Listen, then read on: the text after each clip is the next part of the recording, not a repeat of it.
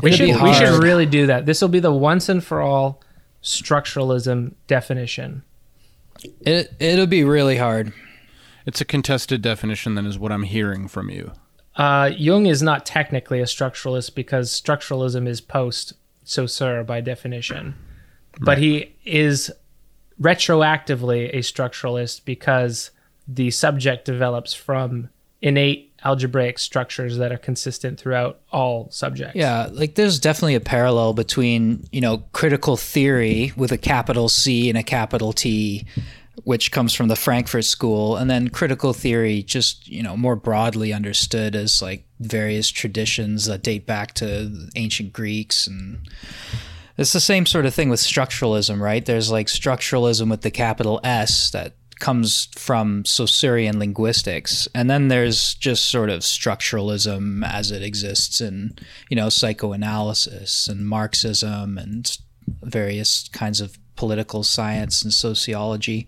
They're all structuralists, but not all of them are with a capital S Saussurean structuralists. But to some degree, they believe that there's some sort of constant or consistent abstract structure that determines whatever their topic is, if they're politics, then people's political beliefs, for example. And I think what's important in this loose in the loose definition of structuralist is that these things emerge throughout time as opposed to being like some a, a transcendent structure like an essentialist might say you have a structure and then even though the time changes history changes structures still emerge that correspond so by the loose definition you could even call like marx a structuralist hmm. or jung Yeah. And it's really strange to think about where do you find structure or how does it exist? Like, where do you find it? Is it in our heads? Is it a kind of thing that exists between us, between us as in people in a society? You know, you got it's it's kind of a weird shift to think of these abstract structures that kind of just float over us and determine what we do. There's there's different ways of thinking about I guess you'd say the modality of the structure, like like how it exists, what what mode of existence does it take on? Because it's not actually existing like a literal structure, like a house.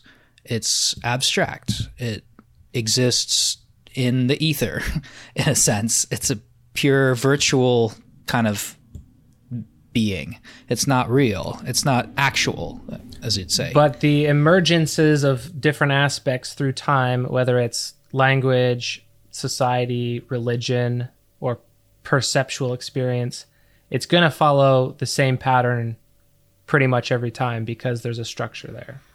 Right. So And it's kind of like key. the content is not predictable, but the pattern is going to ultimately predictable. So you can turn these very complex human phenomena into algebraic formula.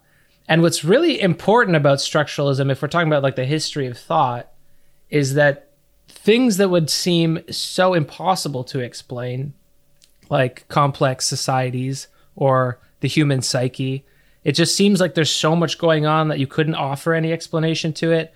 And structuralism comes along and says, no, if you look hard enough, if you if you analyze, you can find structures that are consistent in these things. So it's very helpful as a explanatory apparatus that you can sort of hang stuff on. And then we have post structuralism, which ha- says, okay, you're hanging way too much on that. Um, these centers don't really exist. But it is very helpful in saying the most complex thing you can imagine actually does have something consistent somewhere inside it that it's following. Right, and then uh, so that's what I, w- I was gonna kind of ask the distinction between post-structuralism and structuralism because obviously post-structuralism is not going to deny the structure that it exists because we can all see it. it's more about the core, right? Like what's behind that structure that is that is that issue. So so like a stru- a structuralist like like it, by what you said would believes in some kind of as you said core. Yeah, or or centers as the term we'd probably right. use because the very first post-structuralist text, at least that I know of, um, Eric, I'll give it to you after this in case it's wrong, but structure, sign, and play was Derrida's first text, or it was actually a lecture I think that he gave but it's considered kind of the first post-structuralist text when he says you can't build so much around these centers because the centers aren't stable. You're kind of building too much of an apparatus, too much of a structure on top of something that's uh, if you if you look at it carefully, it's a little more wobbly. That would be my best guess. I mean, to hear them talk about it, the post structuralists, you might say they might say something like they're not really saying anything that's not already implicit in the text that they're critiquing already. I mean, to some to some thinking, if you want to be a historicize or a historian of ideas, then yeah, like post structuralism emerges in the say 60s and 70s. But if you ask, if you get into the theory, you know, post structuralism was there from the start, and it's implicit, and they just bring it out. They don't, the, and it and that question of stability is key, right? Structuralists believe in that stable structure that has a core or a center, and post structuralism always finds that the center is not the center. the truth is not the truth, as a one modern conservative post structuralist put it. Giuliani. You talking about Rudy Giuliani? He- yeah.